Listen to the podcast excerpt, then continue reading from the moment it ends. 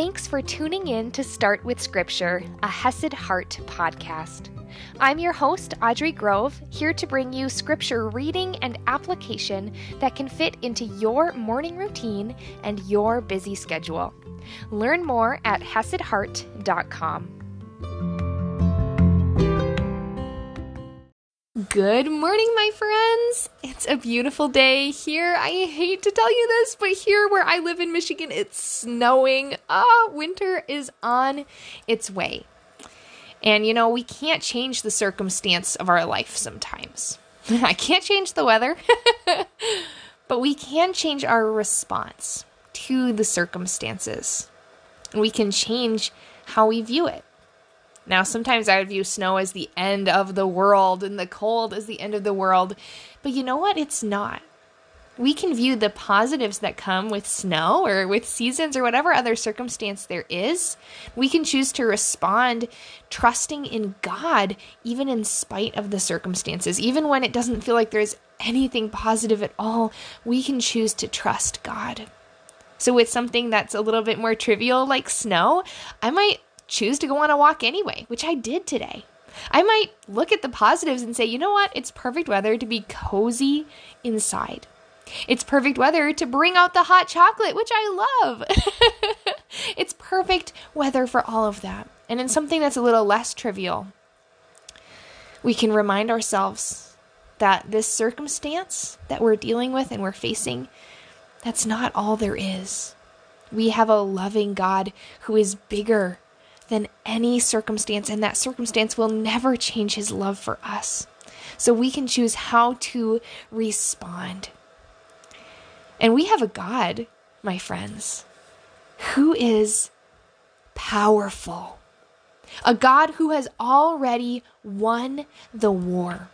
Jumping back to our conversation from First Corinthians, Paul, right, is addressing this mistruth that there is no resurrection of the dead. First, he laid out that clear logical argument why that just doesn't make sense. Jesus raised from the dead, right? And then he shares that truth that Christ is risen from the dead. As he said, as we heard in our last episode, for as in Adam all die, so also in Christ shall all be made alive. So he replaces the lie with truth. And now he's going to go on to talk about the resurrection of the dead and how powerful our God is.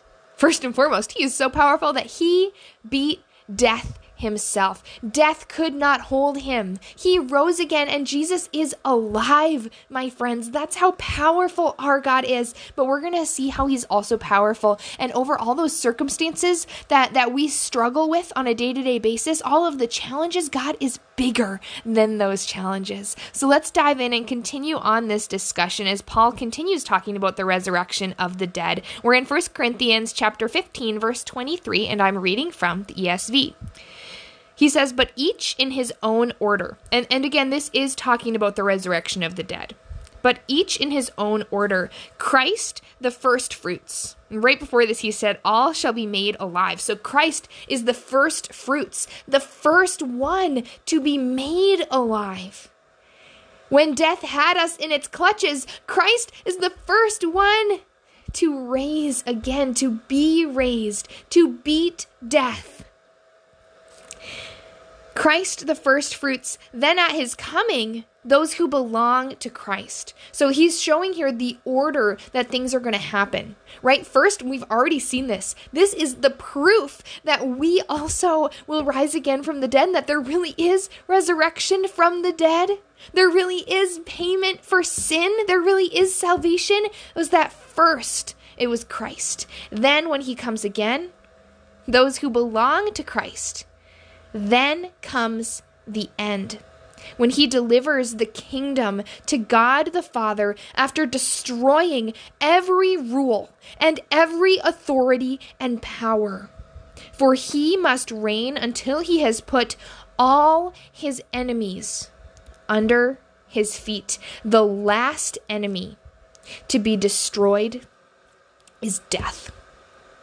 That is how powerful our God is. That is how big He is. So, whatever circumstance you are facing, whatever difficulty, challenge, whatever evil you are facing, God is bigger than that. And we can put our hope in him because one day he is going to deliver the entire kingdom, the entire world to God the Father, and he is going to destroy every rule. He's going to destroy every authority, every power. He's going to destroy everything evil. He's going to destroy death itself, my friends. So we can reframe our thinking in the moment. Yes, it is hard, and I, am not wanting to minimize that at all. Circumstances in life, they can just plain suck. Let's be real.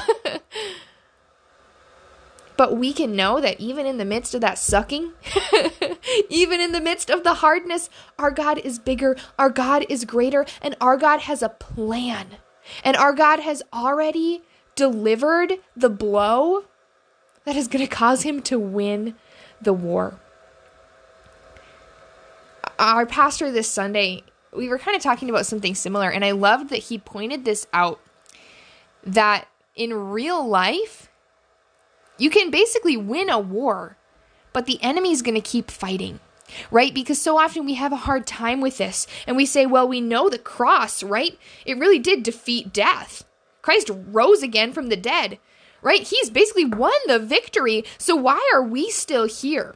Why are we still fighting the devil, fighting sin, fighting the flesh? Why are we having all of these struggles? Why is there still evil in the world when Christ has already won the victory? And you know what? It got me thinking that in, in literature when we're reading books or novels. I love Lord of the Rings. So this is a Lord of the Rings reference. At the end of Lord of the Rings, right? They destroy the ring and there's this giant shockwave that goes out as this piece of of evil is destroyed. Basically the the head of the snake the, the leader is destroyed. This shockwave goes out from that place, and all of these evil armies are destroyed with them in an instant right? So the fighting stops in an instant. But unlike Mordor in Lord of the Rings, unlike destroying that ring in this world, in real life, just because you have dealt a blow that is the victory, it doesn't mean that people stop fighting. Right? We look at all of the wars throughout history and the followers, they keep fighting even when their leader has been taken out. Even when they know they're fighting a losing battle, sometimes they'll still keep on fighting until the very, very end, tooth and nail. It's like one last push to try and reclaim what they can. It's almost like a Hail Mary, right? They're, the enemy is trying whatever they can. They're not accepting defeat, even though it's already happened. And that's what we're dealing with today. That is what the devil and evil are doing. They are pulling one final push because they still think they can come back and win it, but we know how this story ends. And we see that in the end, after the resurrection of the dead, Jesus is going to deliver this world, the kingdom to God, and He is going to destroy all of these enemies. He is going to destroy death, which is so awesome. And so, while yes, we are in a sense fighting the last resurgence of evil here and now, and we still have to deal with those junky circumstances, Christ is the sign, He is the truth that He has already won that the end is already assured. And so we can change from being afraid and burdened by the circumstance. Yes, they're hard. And again, I don't want to minimize that at all. And we're going to have hard feelings and hard thoughts and hard circumstances to come up against.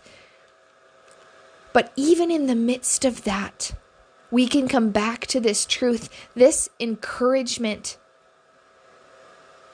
that even if it looks like evil is winning now, we know that they don't win in the end. Even if death looks like it's winning now, we know that in Christ, death doesn't win in the end. And we can look forward to that truth. We can have the fruit of the Spirit, including love, joy, and peace even in the midst of the battle because we know how it ends. So cling to that truth, my friends. We're going to talk a little bit more about this tomorrow, and I will see you then.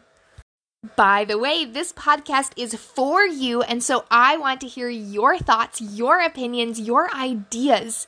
What's going well? What do you love? What could be better? What do you want to see more of here at Start with Scripture? Let your voice be heard by heading over to fill out my quick, like four question survey at my website, hesedheart.com slash voice.